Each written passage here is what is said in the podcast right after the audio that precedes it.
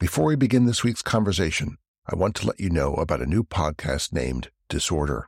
The Disorder podcast is hosted by NATO Foundation analyst Jason Pack and former British diplomat Alexandra Hall Hall.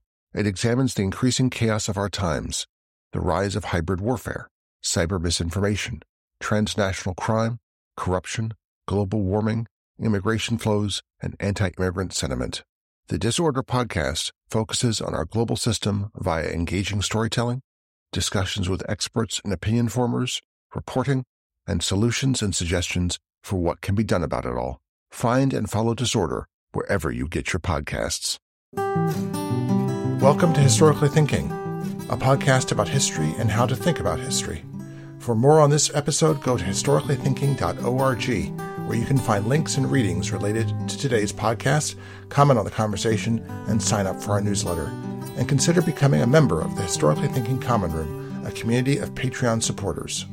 Hello, beginning in 1940, a group of Polish diplomats based in Bern, Switzerland, orchestrated a program of forging passports and identity documents from Latin American countries. These were then smuggled into Nazi occupied Europe, where they were used to save thousands of Jews from the Holocaust. When the Ładoś Group, as it was called, ended its activities in 1943, it had saved possibly as many as 10,000 people from extermination, making it one of the largest conspiracies on behalf of the survival of the European Jews. Roger Moorhouse describes the Ładoś Group and its activities in his new book, The Forgers, the forgotten story of the Holocaust's most audacious rescue operation. His most recent book was Poland, 1939. Roger Moorhouse is, among other things, a visiting professor at the College of Europe in Warsaw. Roger Moorhouse, welcome to Historically Thinking. Thank you. Thank you for having me. So let's begin with you telling the story of, Heinz, of Heinz Lichtenstein. Mm. Um, Heinz is a. It, I opened the book with Heinz's story. He he was um, a Dutch Jew. I mean, originally a German Jew. Went to live in Holland and had been very proactive in actually kind of uh, trying to find various methods by which to escape what he saw as the sort of coming uh, fate of, of himself and his family and his people.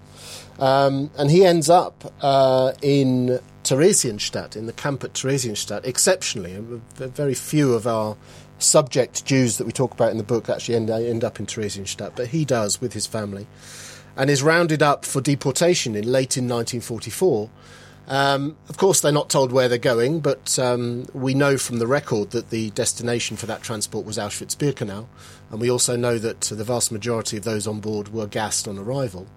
Um, Heinz escaped that fate um, by brandishing his Paraguayan passport, which he had, as I said b- before his arrival in Theresienstadt, he had uh, arranged uh, through contacts in Switzerland. Um, and it was faked. It was faked by the by the Ładoś group, as you just described, and had been sent back to him. Um, and he brandished his Paraguayan passport and said something along the lines of, "You can't do this to me. I'm a Paraguayan citizen." Um, as a last throw of the dice because you know he knew pretty well he didn't know what the destination was of the transport but he, he they knew pretty well by 1944 that it wasn't good and it wasn't going to a good place um, so he throws throws the last uh, the roll of the dice brandishes his passport and is pulled out of the deportation line uh, and is held back effectively uh, is left in Theresienstadt for the rest of the war with his family um, and was reclassified as what the Germans called an exchange Jew, Austauschjude. Um, and this is the category that they put those individuals that had foreign passports and forged foreign passports into. And the expectation on the German side was that these were people that could be leveraged or otherwise used for their benefit to, to exchange literally for uh, Germans held abroad. So he was reclassified as that along with his family. Um, and that rather crudely done uh, Paraguayan passport, which which was produced in Bern in Switzerland by the Ładoś Group, uh, saved his life and saved the life of his family. And it's a, and it's a sort of perfect introduction uh, to to tell that story because it's a you know very human story. After you begin with that with that story and starting us sort of you know right in the middle of the action, you move backward to the Conference of Evian. yeah, um, which uh, God, it reminds me uh, reminds me of the endless conferences on global warming that yeah. we've had for thirty years. I mean, and, and, lots of diplomatic conferences in which it's very clear that um, none of the diplomats actually want to do anything. Yeah. Uh, yeah. the the purpose of the conference is not for what the conference is about. Uh, they will deny that probably uh, under lie. De- they pass a lie detector test. Yeah. uh, but it's obviously not what the conference is about. So, could you describe the, the conference in Evian as a symbol of international ineffectiveness? Yeah, Evian was called actually by, by President Roosevelt um, in the summer of 1938, and it's and it's called as an international response to the refugee crisis, which was the result of the Anschluss with Austria, so the German annexation of Austria in the spring of 1938. And you had this as a result of that, you had you know hundreds of thousands of Austrian Jews are suddenly desperate to leave uh, Nazi-occupied Austria. Um, they they essentially that that provokes this refugee crisis. A lot of them don't have the right paperwork, um, so this is a, a real problem for the international community in 1938. And as a result, the, the conference is called to supposedly, as you say, in inverted commas, deal with the refugee crisis. The problem, again, as you as you so so well put put it, is that the international community has no real intention of actually doing anything about this. They're content just to sort of kick the can down the road to set up some putative form of you know bureaucratic bureaucratic framework within which this this issue might be addressed in the future. But apart from that, nobody's willing to actually take refugee Jews in 1938. Um, everyone talks a good game and ring, wrings their hands with sympathy, but nobody is willing to actually take any refugee Jews. So the, the Europeans say, "Well, we're all full, so it's it's for the it's for the rest of the world to take on," and the rest of the world says, "Well, it's not our problem; it's a European problem." So they basically kick the thing between us, between them, and then at the end of the the Evian conference. Uh, again, that analogy that you made is very telling. That at the end of the conference, they sort of they, they issue a statement to the world saying that they've dealt with the problem, um, and and pat themselves on the back and say, "Aren't we wonderful?" Um, and and the, and the world's sort of Jewish activists and Jewish politicians at the time are sort of aghast and saying, "Well, what exactly has been done here? You know, the problem has not been addressed in the slightest. It's just been kicked down the road." And I use that. I think it's quite. I think it's quite instructive anyway because I think there's two things that I wanted to illustrate here. The first one is that I think when we talk about the Holocaust and we talk about Holocaust rescue, I think there's an assumption with the benefit of sort of 2020 hindsight, rose tinted 2020 hindsight. I think we assume when we look at it from our perspective now in 2023 that um, you know the outside world was sort of ready and willing to help uh, and was stymied in that ambition by uh, circumstances, by a lack of knowledge, by logistical difficulties, whatever it might be. And I wanted to make the point, admittedly, 1938 is before the Holocaust gets going, but I wanted to make the point that fundamentally the outside world is really not sympathetic at this point. And actually, it isn't later on as well. And, and that's a theme that runs through the book.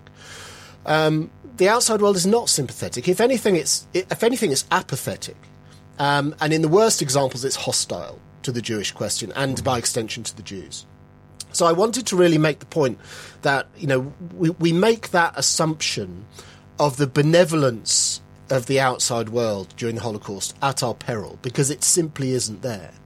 And I thought Evian's a very good way of introducing the problem and also introducing that particular aspect. Now, we're recording this two and a half weeks after the October 7th massacre by Hamas in, uh, in southern Israel.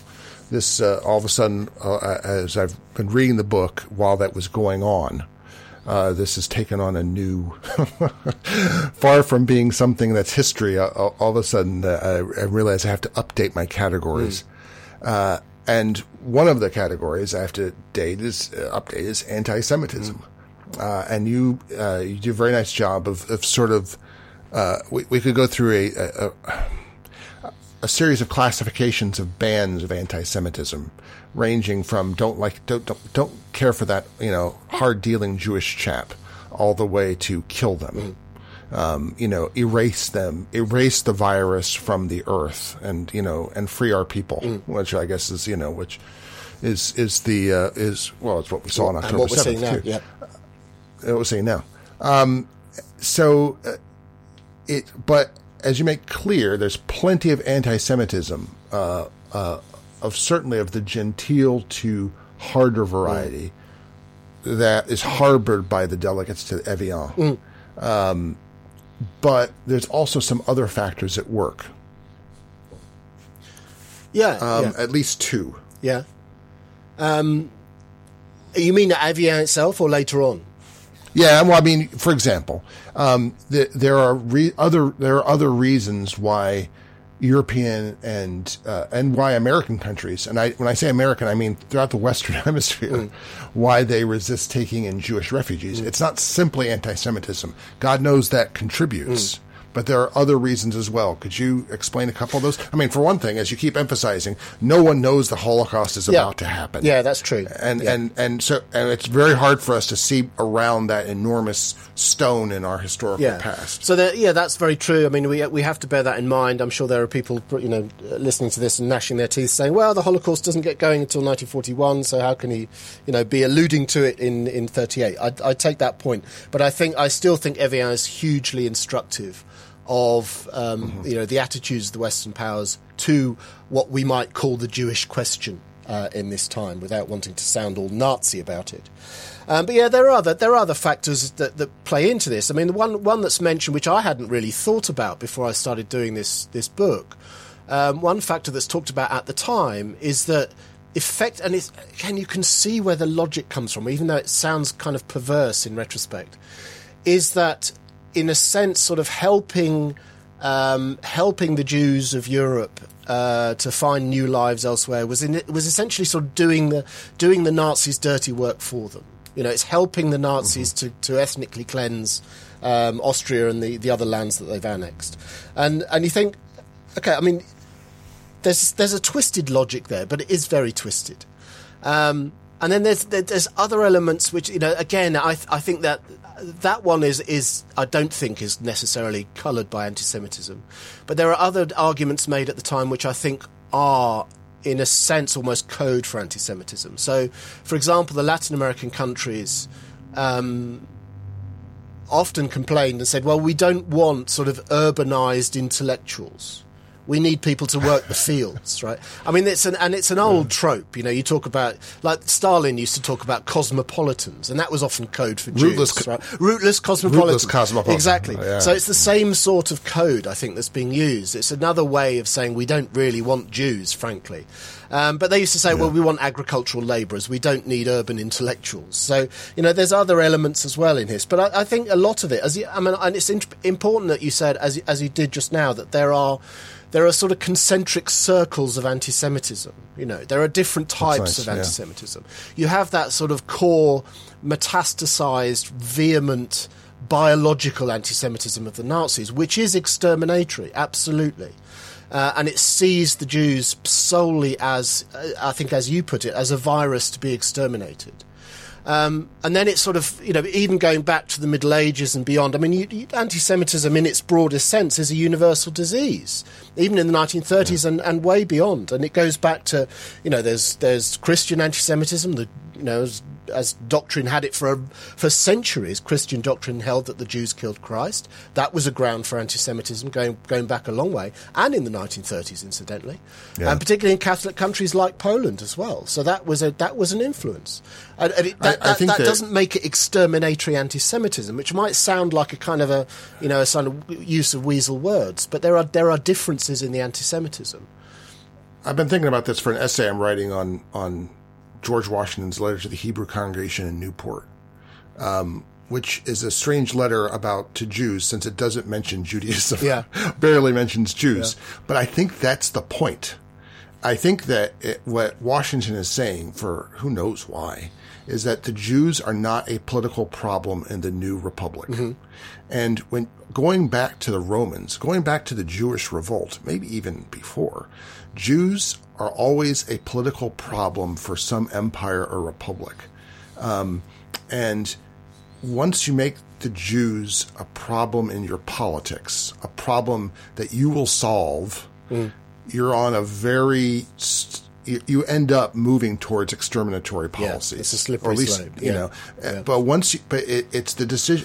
So I think almost now I would almost put then anti-Semitism begins with saying the Jew is a political problem for my community. Yeah, yeah, I would agree. I would agree. So let's let's talk about um, what happens next? Um, the uh, we won't go into the the, uh, the, many examples of Jews trying to get out and failing to get out of Germany after Kristallnacht.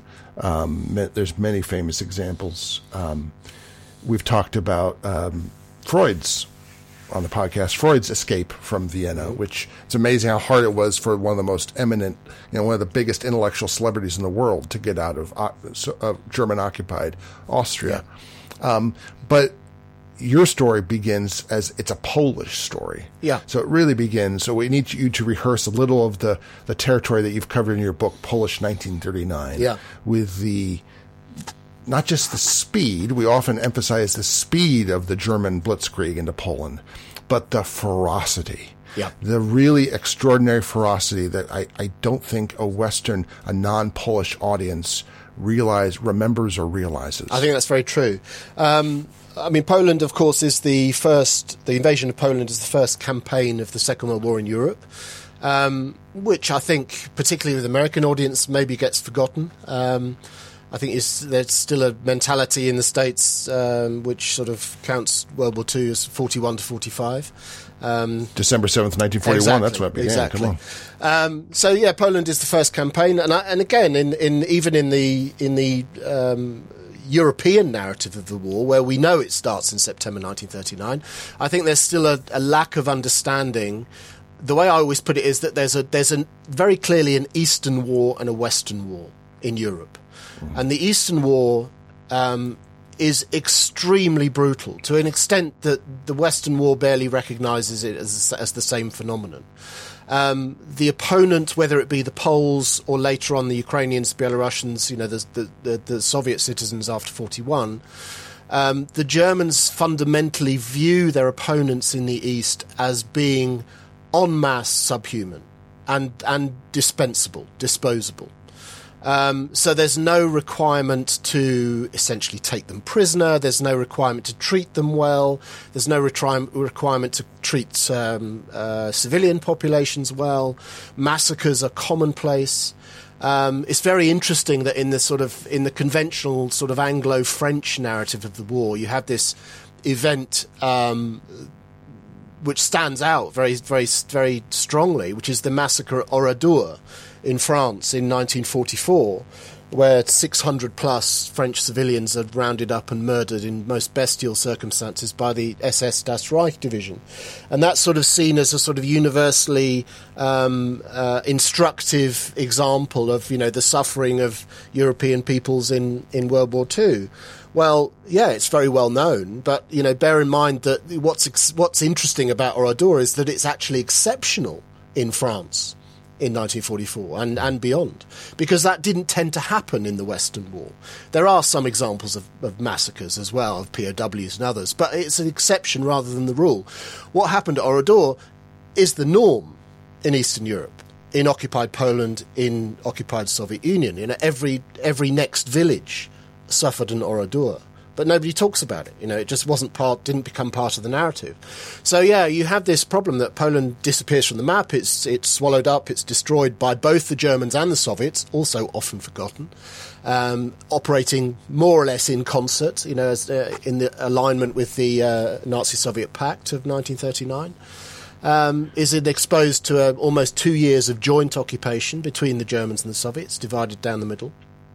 Um, and in that period, and this is the period where our narrative starts, um, the Polish government and a lot of the politicians and so on escape via, most of them via Romania.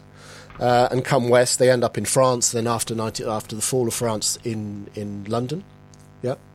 Before we get to that, I want to linger a little bit more on the bloodshed. Oh, okay. Because uh, I because I think it, I because I realized I, I have a I wrote a note that you know that in many ways this seeming outburst of philo-Semitism mm. is really occurring because of what's happening to all Poles. And if you don't understand what's happening to all Poles, then you don't understand why they started saving Jews. Yeah, that's very true. Uh, yeah. Or Polish Jews. Yeah. yeah. So, like, for, for example, uh, could you just, like the Jagiellonian University, yeah. Uh, what hap- the faculty, uh, you describe how 172 of them are basically they're taken. To, there's going to be a faculty meeting about how things will proceed in the new curriculum. Yeah. But instead, they're taken to Sachsenhausen concentration Yeah, camp. absolutely. I mean, it, it- Uh, yeah, rounded so- up, sent to the concentration camps. A lot of them die in the process. Um, uh, it took the Pope, I think, to intervene to actually, you know, get some of them returned, and then returned, you know, back to an occupied Krakow and a, and a very difficult uh, existence. So, yeah, I mean, the the interesting thing in the case of Poland is, I think, for uh, again, it's about perceptions. I think the outside world. You know, being to some extent, you know, I mean, our modern world, to some extent, sort of half informed as we are, um, we assume, I suppose, when we talk about occupied Poland, that, that you know the Holocaust looms large. It looms perhaps largest, but in those open in that opening phase of the war, the primary target of the Germans and actually the Soviets as well um, is is you know ordinary Poles is is is uh, you know Yeah. Poles in the German case on racial grounds, in the Soviet case on class grounds. Um, Well, and I, I, I know I met a, a Polish American woman not long ago when I was giving a talk. Her grandfather was deported east to a concentration camp because he ran a sawmill. yeah, Obviously, he's part of the intelligentsia. Of course, and, So and he, had, he had, to be, property. you know, he was someone he was someone that was had a standing in society. And he was just. I don't think he owned the Right, sawmill. He was just a manager. Yeah, that was enough. Yeah, that was enough. I mean, enough. I've written about it in a previous book. There's there was a, a list of the categories of individuals that, that the Soviets, you know, basically um, qualified you to for a, a one way trip to the Gulag, uh, and it's and it's And a the- ridiculously exhaustive list. Yeah. And then the and then uh, and, and likewise on the German side of the line, um, you know, I guess I would have said if you asked me when do Einsatzgruppen begin? Oh, it's part of Ukraine. It's part of the invasion. No, it's in- You know, they're spending all, Yeah. but it's but it's thirty nine. Yeah. So could you? I mean, so there's already they're moving. At least, you know, everyone's trying something about the Jews. Yeah. It's long before the Wannsee conference, you know, Yeah, and yeah. some people are uh, some people are going to kill them all. Uh, Yeah. so could you describe Well, some the, of those the actions? interesting thing is that the the, the Einsatzgruppen go into you know the, these sort of SS killing squads that you know quite uh, infamous as you said from forty one with Operation Barbarossa and the, and that sort of really deliberate and systematic targeting of Jewish populations in Ukraine and Belarus and in the Baltics as well. But they're there already in 1939. But curiously, their task in 39 is is not necessarily to target Jews. It's primarily to target Poles. Now, if you if you're and Polish prominent individuals, so this is the you know what we slightly euphemistically call the decapitation of Polish society. Um, so this is ti anyone that could, you know, from from the German perspective, anyone that could stand in the way of of the occupation, anyone that could be a rallying point for patriotic Poles. So you know, politicians, doctors, priests, um, teachers, University professors, university profe- you know, anyone that has knowledge and, and status in society. Now, in, but if they're a Jew, so much the better. if they're I a mean, Jew, so much the better. But that that initially is not the intention. So it's really decapitating Polish society. And then there's this. So that is going on in you know 39, winter of 1940, and and, and all the way through. Um, and then there's this particular massacre, which I describe in some um, length in the book, which which takes place at a place called Przemysl, which is down in south, what is now southeastern Poland.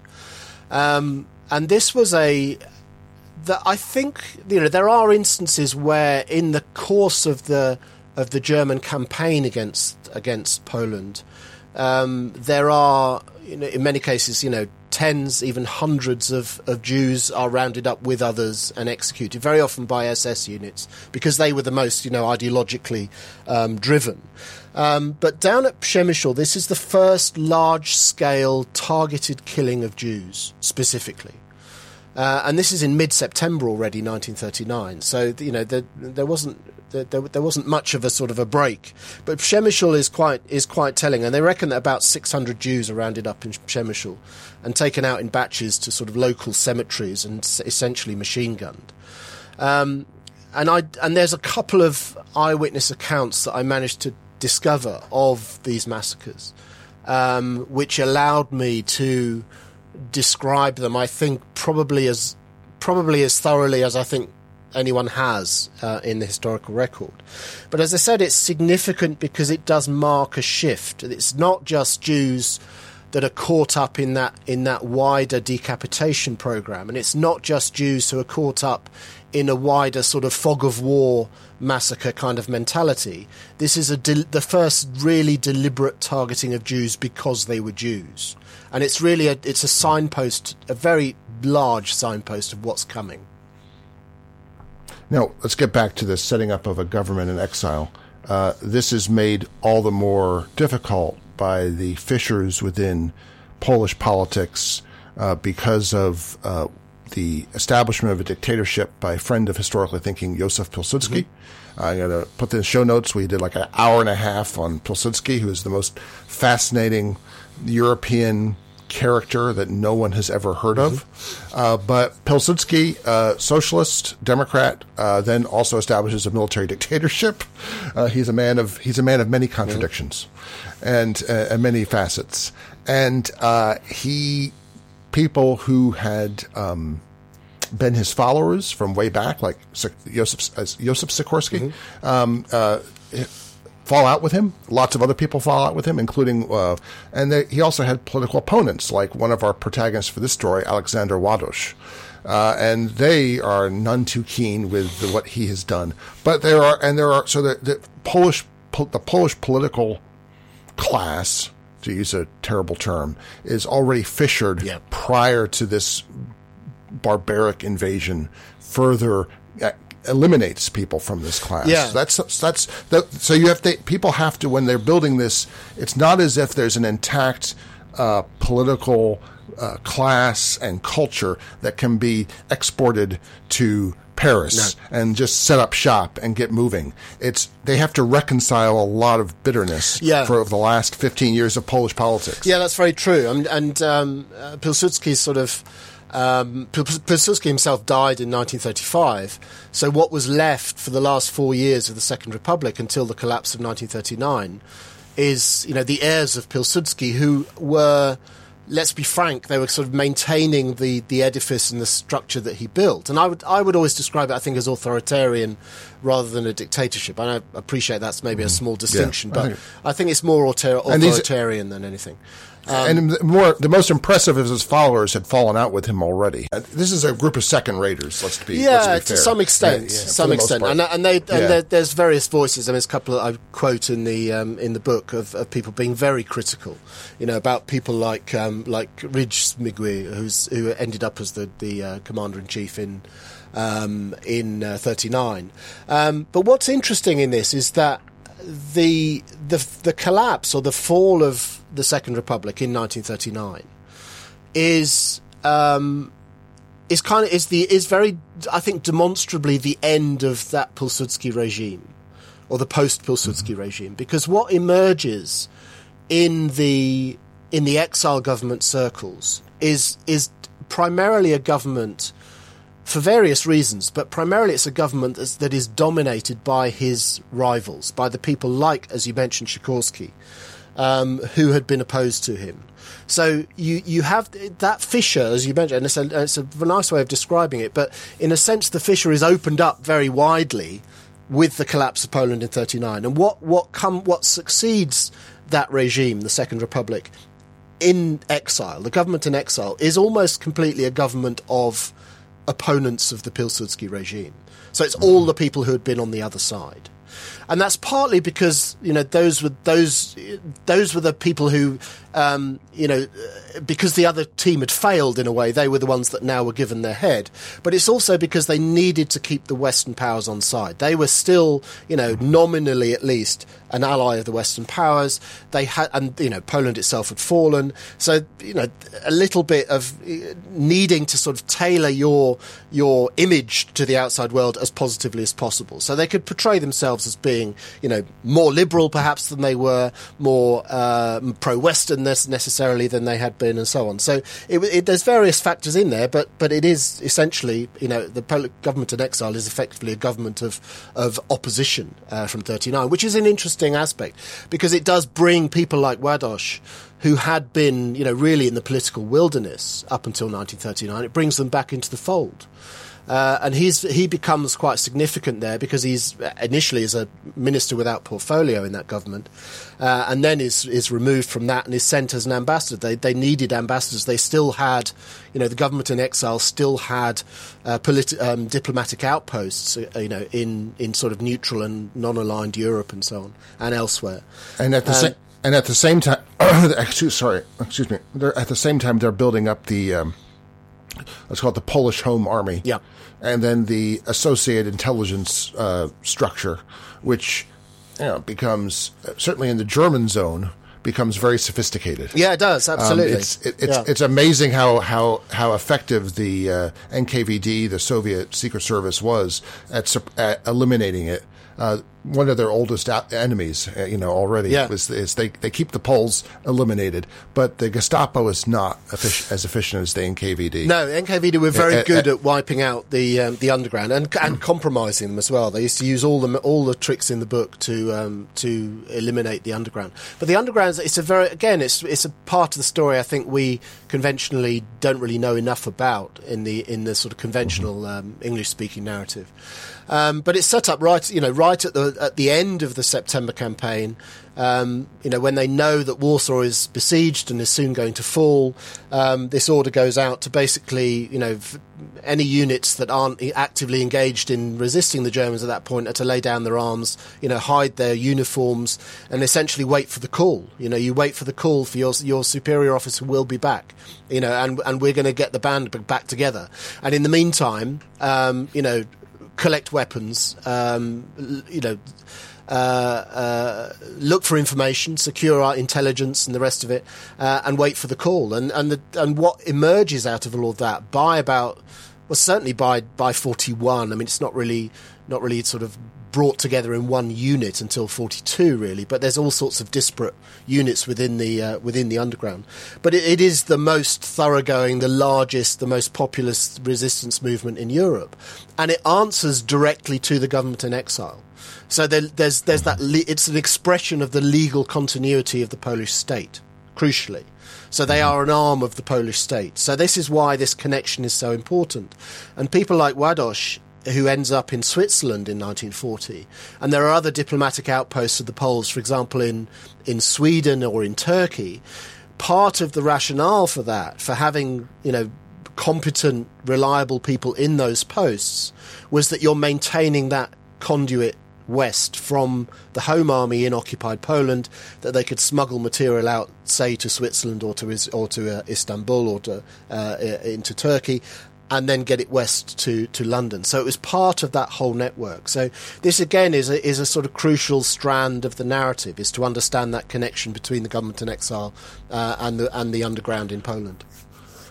So briefly about Alexander Ładoś, Hmm. you describe him as portly, multilingual, and with a somewhat relaxed attitude to officialdom, Yeah. which you believe is part of his success. So could you Yeah. describe a little bit, him a little bit? It's interesting. He he he uh, is already you know he's, quite sort of portly. I think he's just coming. I think he's just coming up to fifty at the time. I have to remember exactly when he was born, um, but he's around around fifty. He's sort of he's quite grey haired. He has a, uh, a a sort of goatee beard, and and all of the photos of him that we have have this you know quite sort of smiling avuncular kind of character seems to come through, and a lot of the there's a lovely account by the um, he's actually the radio officer. He's a, a sort of a, a, junior officer at the at the Polish embassy in Bern, um, who d- describes um, Ładoś in contrast to the to his predecessor, the, the previous ambassador. And he says the previous ambassador was constantly kind of buzzing around, was hyperactive, was you know always on his feet. And then he says Ładoś, in comparison, is this sort of portly, you know, laid back character who never gets into the office before eleven, spends most of the day horizontal in a sort of cloud of cigar smoke. So he was he was you know you know uh, a polar opposite from his predecessor. Um, but interestingly, in Ładoś's case, in his own history, I mean, two elements stand out. One of which is that you know he he grew up as a young man in the Austrian partition of Poland. So Poland, up until 1918, of course, is partition between essentially Russia, Austria, and, and Germany, had been for 123 years since 1795. Um, and he grew up in the Austrian partition, which was the most liberal of the three partitions. But even then, he fell foul of the Austrian authorities and was uh, sentenced to internal exile for Polish uh, agitation. Um, and he was sent to the Tyrol in Austria. Uh, and promptly escaped from the Tyrol across into uh, Switzerland with, you know, you guessed it, a forged passport. So even with his own, within his own history, his own life history, he had, you know, first-hand experience of the benefits of forging documents. Um, and then the other element is, you know, in his sort of, in his escape, if you like, his exit out of um, what becomes Occupy Poland in '39, he was helped along that route. They, they, you know, there's this almost like an enormous sort of camel train of, of, of, cars and carts and horses and people on foot, all going down to the to the southeast corner to get out via Romania, um, as the as the as the channel they're going through was narrowing between the Germans and the Soviets. But he was one of those and was helped along the way by you know ordinary Jewish civilians who who let him into their homes, put him up for, for the night and fed him and so on. And, and he was very touched by that. Uh, and and remembered it, and he remembers there's, there's, an unpublished memoir of his which is languishing in the archives, um, and he uh, uh, you know mentions that that uh, that event and and talks about how it uh, how it sort of to some extent not necessarily changed his attitude to the Jews, but certainly um, helped to colour it, you know, in a much more positive light. So by the time he's put into post in 1939, I mean he's already, I mean he's centre, he's sort of centre left in his politics anyway. Um, which is part of the reason for sort of falling out with Pilsudski. Um, but again, he's very, as I said, that relaxed attitude to official documents, I think, is, is, is important. To be fair, I don't think that's necessarily peculiar to him. I think I make the point in the book that you know, for that generation that had grown up in essentially foreign occupation of your country, um, mm-hmm. it was quite normal for, for people to have a sort of a double life in a way. That you had an outside, you know, an outside sort of fealty, an outside um, you know, you do what was necessary. You have all the right paperwork, and you do the necessary things to to uh, you know adhere to what's expected. And then you have a secret life, which is that you maybe you have you know friends who are writing you know uh, Polish patriotic poetry or discussing you know uh, clandestine newspapers or even producing clandestine newspapers, whatever it might be. So there is this element. Um, the Poles call it konspiracja, this element of conspiracy, which was a part of everybody's lives to some extent. Uh, and and Ładoś's own experience is, is very is a very clear example of that. So it's quite a widespread thing in Poles of that generation. It's not just it's not just a sort of a folk memory from a hundred years ago. No. It was personal experience. Reading uh, the biography of Pilsudski that we discussed, and if you go back and listen to this conversation, you can hear this. You can hear how the Pilsudski family, when they read their secret Polish stuff, they're in they're in near Vilna, they're in in in, in Lithuania, they're in the Russian zone of occupied mm. Poland. Um, he's really learning how to be a clandestine political figure from the time he's three or four. Yeah. He's learning trade. He's learning tradecraft. You know where to conceal things, uh, when not to talk about them, all the rest of that stuff. Yeah. And you can imagine this konspiracja. This this extends throughout Polish society. They're perfectly equipped to resist a foreign occupation. Yeah exactly, yeah. and and that's one of the that's one of the great sort of um, seed beds of you know how how the underground becomes as effective as it is. Because as I said, for the, for a lot of those people involved, it was first hand experience that they were drawing on. So in the in, in, the introduction, I said the Ładoś Group began in 1940. What does it mean? I mean, he arrives in 1939. How does it begin in 1940? What's it start to do? Um, it's a good question. He actually arrives in the spring of 1940, Ładoś, um, okay. and begins to. Uh, some of the others that are involved are there from the end of 1939. Um, it, I think if you imagine the sort of the Hollywood version of this, should any such thing ever come to pass, I think you'd you'd have to have a scene where you know the six, the sort of key six individuals of the Ładoś group get together in a smoke-filled room and say, right, chaps, you know the Holocaust is ongoing. Um, you know what are we going to do about it? Um, and hatch a plan. Um, life is unfortunately uh, not as neat as that. uh, and history is not as neat as that. So it's very organic wh- what they actually end up doing. Um, so all of the individuals are sort of in place really by the end of 1940. Um, bear in mind, of course, that the Holocaust proper is not yet underway. The end of 1940, it really gets underway properly, as in, I would say, you know, systematic, organised, uh, targeted killing of Jews. Really, is you know the the back end of 1941 after Operation Bar- Barbarossa.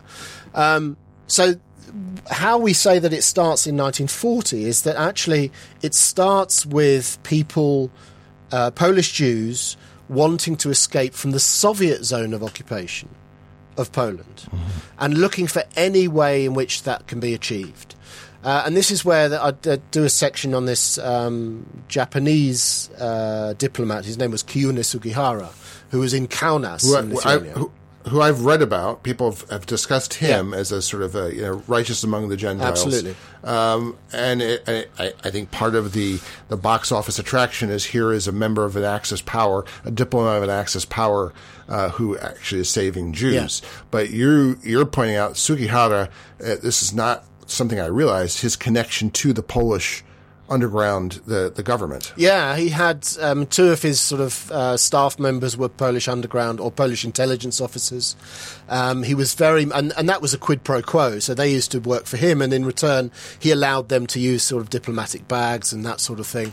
So there's a very much a quid pro quo sort of symbiotic relationship going on there. Huh. Um, and he was he was essentially sent to to his post. Um, yeah, they, you know, Japan is an Axis power, but there's not much in the way of and say there's there's not a very close relationship necessarily. There's not much trust going on. So he was sent to to Kaunas to he was an intelligence officer. He was sent to kind of spy, you know, both on the Soviets and on the Germans and see what's going on. Um, that was his task. And then he finds himself basically inundated with um, mainly Polish Jews, but also Lithuanian Jews, who are basically saying we can't we can't be here. We can't be in this you know what's becoming fast becoming the Soviet Union. So that you know Lithuania is is in the process of being assimilated and occupied by the Soviets in the summer of 1940. Um, the eastern zone of Poland has already been effectively assimilated into the Soviet Union by that stage. So there's large numbers of Jews there who are saying we can't be here. This is you know this is dreadful. We can't be in the Soviet Union. Help us to get out. And he hatches this scheme whereby he you know gives gives them the necessary paperwork that they can theoretically at least, apply for a, a, ticket on the Trans Siberian Railway and get right the way across the Soviet Union, out the other side, across Japan, and out, um, which was a bureaucratic nightmare because that's how the Soviets kind of, you know, one of the key elements of of, uh, of, of uh, the Soviet system was was to create these bureaucratic kind of Kafkaesque nightmares, um, but that enabled them to do it. Now, the reason that, that this ties into the Ładoś story is that the Ładoś group, in as as is developing in Bern, is aware of this through these sort of Polish intelligence connections. So when they're asked, when they have an, a couple of individuals that contact them directly and say, "You must help us. We need to get out." One of whom is the is the uh, name by the name of Leo Weingart, whose brother was teaching in a in a, uh, a yeshiva, a Jewish school in in Lausanne in in uh, Switzerland. So this was the this was the sort of key. Um, he writes to his brother and says, "You have to get me out of here. You know, I can't I can't bear being in the Soviet Union and so on." Um, and he approaches the, the Polish embassy. And says, "What can you do?" He said, "Well, we've heard this story about people going, you know, via the Trans Siberian Railway and getting out via uh, Japan. We don't know if it works, but we've heard that, that people are trying to do it." Um, so, of course, your Polish, your old Polish documents are by this time no use because they've been rendered defunct by the Soviet occupation. So, what are you going to do? You're going to you, you can't provide them with a new Polish passport. That's worthless. So then the, the next thing is who can we prevail upon to provide us with false paperwork? And there's this uh, local uh, um, honorary consul in Bern, a Swiss uh, by the name of Rudolf Hügli, who was the uh, honorary consul of Paraguay. And they, they knew that he was biddable, they knew he was bribable, and he was the guy that they approached and said, you know, provide us with some blank Paraguayan passports. And that was the first one.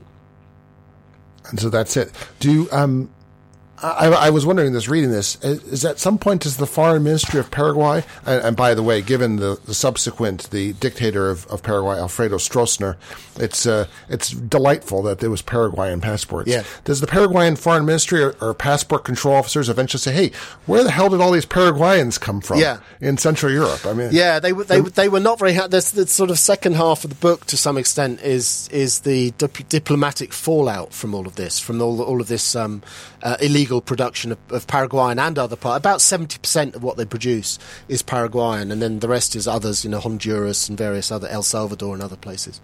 Um, but yeah, the, the, the, Paraguayans really weren't very happy um, when they discovered that this was going on, and that became, that became part of a really sort of fundamental problem which was that, as I said before, in the case of Heinz Lichtenstein, what the Germans did was to pull these people that held these passports out of the deportation line to Auschwitz and take them to the ordinary concentration camps. And in most cases, they took them to Belsen, which is a bloody awful concentration camp, right? It really has a huge death toll for a regular concentration camp where they're not doing active killing.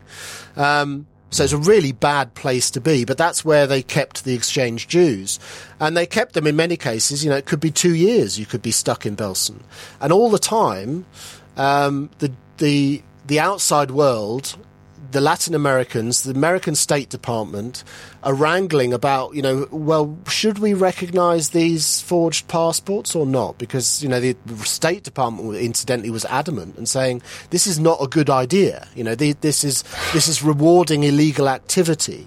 Um, so why would but we do that? It, but is it is it illegal activity? I mean, we, we, you're referring to them as forged passports, but are they really forged? They're, if the consul and Bern no, they're, they're is, illegally is issued. They're illegally issued, technically. Okay. Technically, so they're not forged. Yeah. I think if Ładoś himself had been kind of knocking them up in the back room, then they, you could say they were yeah. forged. But they were illegally issued because because the legal requirements you know, to to get a passport were were basically being waived. They were just producing them okay. on request. F- fair enough. Yeah.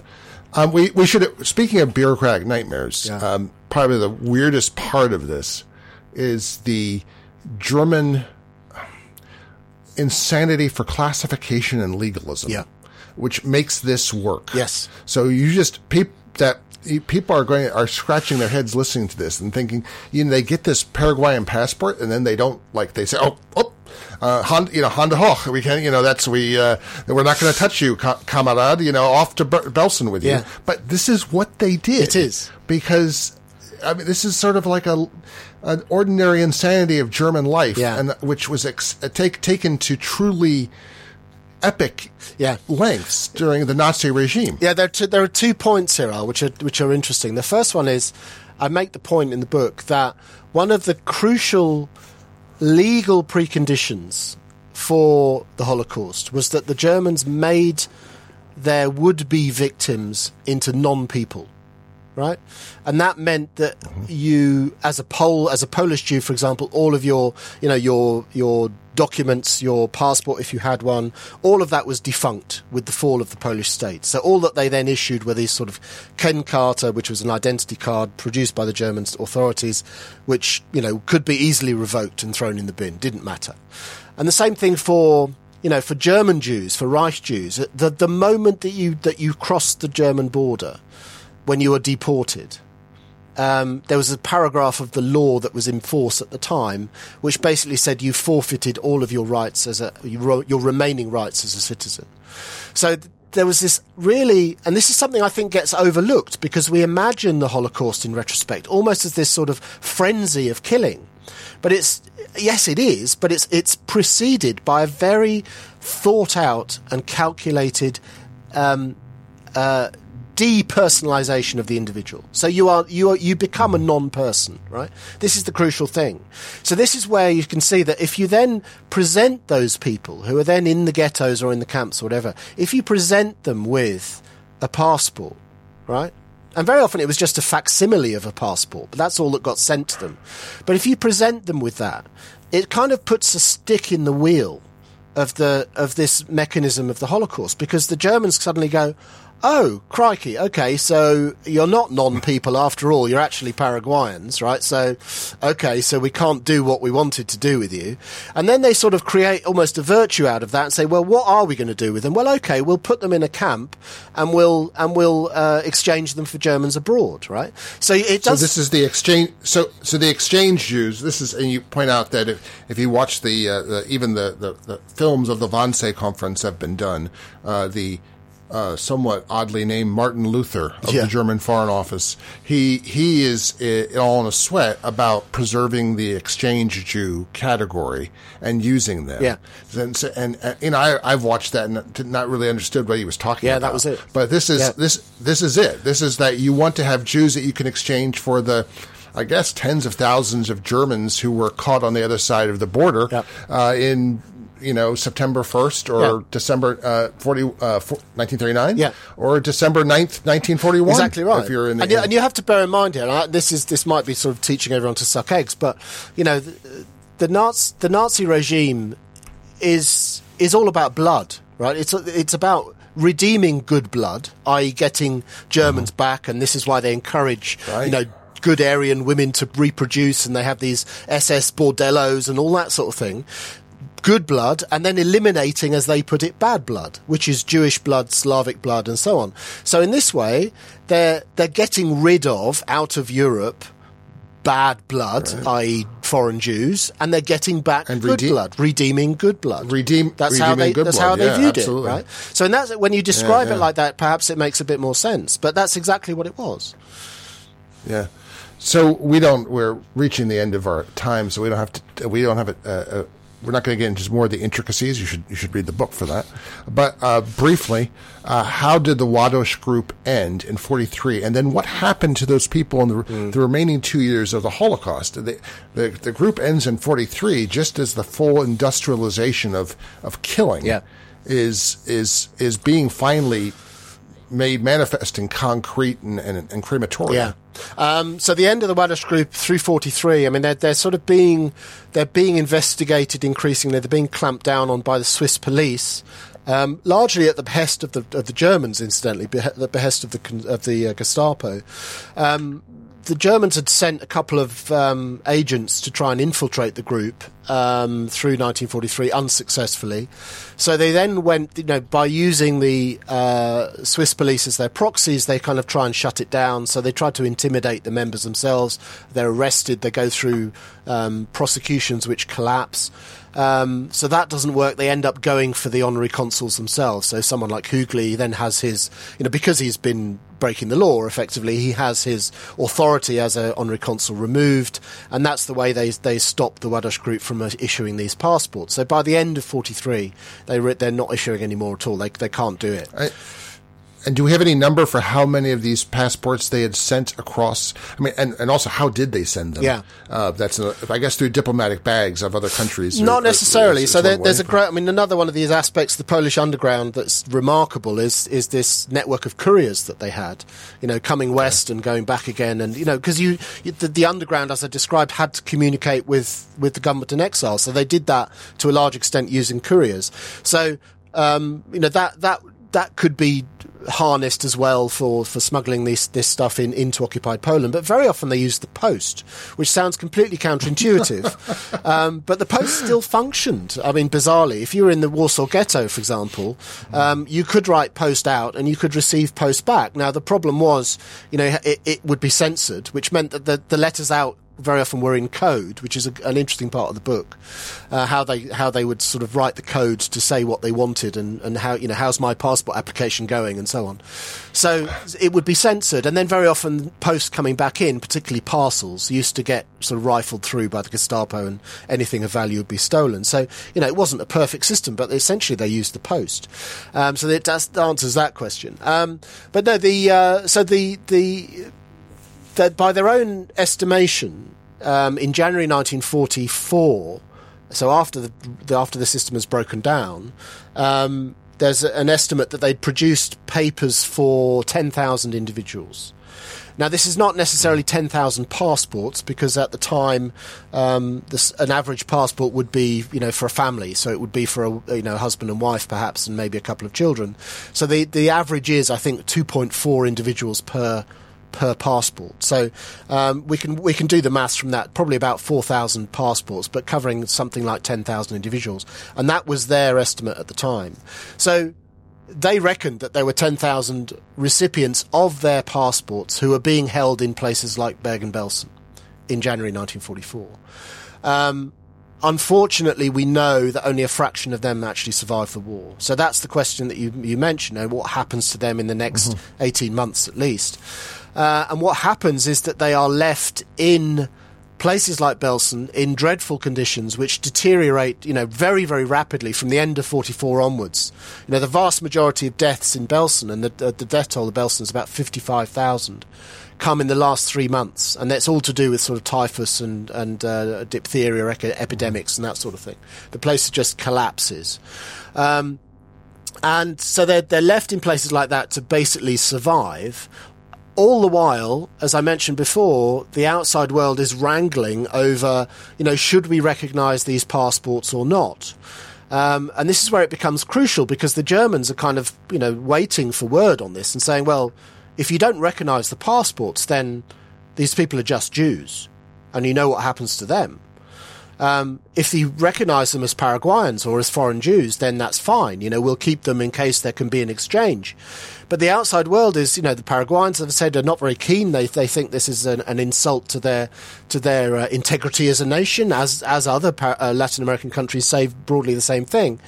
Um, so they're not very keen, and the and the State Department is in their ear saying, "Well, is really not a good idea to recognise these passports." Um, uh, as I said, you know, this is rewarding illegal activity, so why would you do that? And they were very worried about espionage. They they they, they misunderstood what the what the system was about, and they thought that you know if they okayed it, then you would have thousands of Jews leaving occupied Europe uh, and going to places like Paraguay and America and everywhere else, and would then. Uh, you know, be a, be a sort of Trojan horse for, for Axis uh, espionage. So that's something that they were obsessed about. Not really understanding that the point was you know, they would stay in Europe. You'd never get thousands of people. The intention was never to send people to Paraguay. It was just a, a way of getting them out of the mechanism of the Holocaust. So the end result, mm-hmm. basically, is the Germans are sort of, you know, t- uh, twiddling their thumbs, waiting for word whether these passports are going to be uh, recognised and honoured or not. And when initially word comes that they won't be, then they start shipping people to Auschwitz and to their deaths. So it's it's it's absolutely tragic, kind of uh, you know bureaucratic mess at the end, where you know you have the Polish government in exile with all of its um, diplomatic weight that it can muster is basically arguing for some form of public recognition of these passports, and others that really should have known better, like the State Department, saying, "Oh, you don't want to do that. That's not a good idea." And all the time, the people are holding those passports are, are being shipped off and murdered in, in batches. So it's a really quite tragic um, end to, to what had I, up to that point had been a really, uh, I think, really quite heroic and uplifting story. The end of it, unfortunately, is is rather rather the opposite. Well, I, just before we um, conclude, I did want to ask you, how, how, did you come across this? Was this going to be in um, a previous book and sort of just, it, it, was too big to put in the previous book? Um, and how do you do research on an organization whose primary code was that of secrecy. Yeah. I'm always curious that with yeah. people researching an espionage topic, um, we historians love documents, yeah. but these people believe in burning documents. Yeah, that's, and that's very files. true. Now, now, it came to me um, at the end of must have been 2018. Um, with an email from a friend of mine who said, you know, this story was was then sort of breaking. It had broken in the Swiss press and in the um, Polish press, where um, you know it'd just been sort of discovered in the archives that there were documents relating to to Ładoś and the group and so on.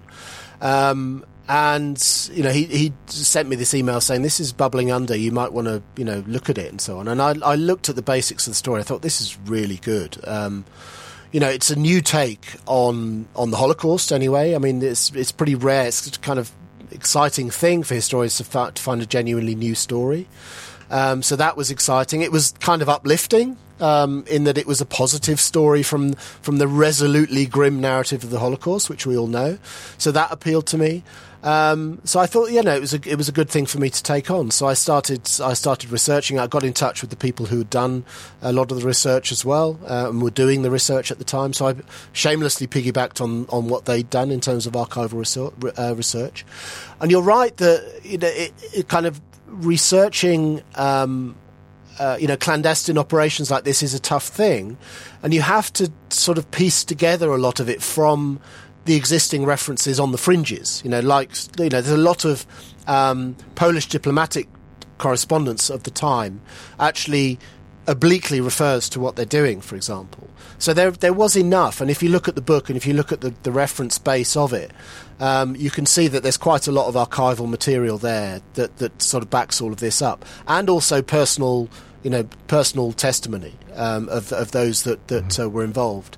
Um, but you're right that up to a point, and one of one of my slight regrets with the book is that uh, you know, with the exception of Ładoś, some of the other members of the group are a bit are a bit two dimensional because we just don't know. We don't know. You know, um, Stefan Ryniewicz, for example, another one of you know uh, Ładoś's deputy. We just don't know what he was like. You know, the record is not there. There's no picture uh, available, as far as I can tell, of Rudolf Hügli, of the honorary consul who actually supplied the passports.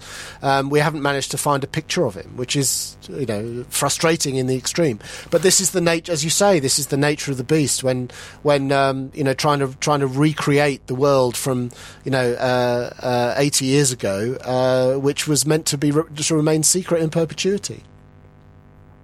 My guest today has been Roger Moorhouse. He's the author most recently of The Forgers, the forgotten story of the Holocaust's most audacious rescue operation. Roger, thank you so much for being part of Historically Thinking. My great pleasure. Thank you. And thanks so much to you as well for being a part of Historically Thinking. If you like the podcast, then share it with a friend, or many friends. Vivian Lundy is our assistant producer. John Rudat is our sound engineer. I'm Al Zambone and I'll be back next week with more history to think about and to shape the way we think about the present.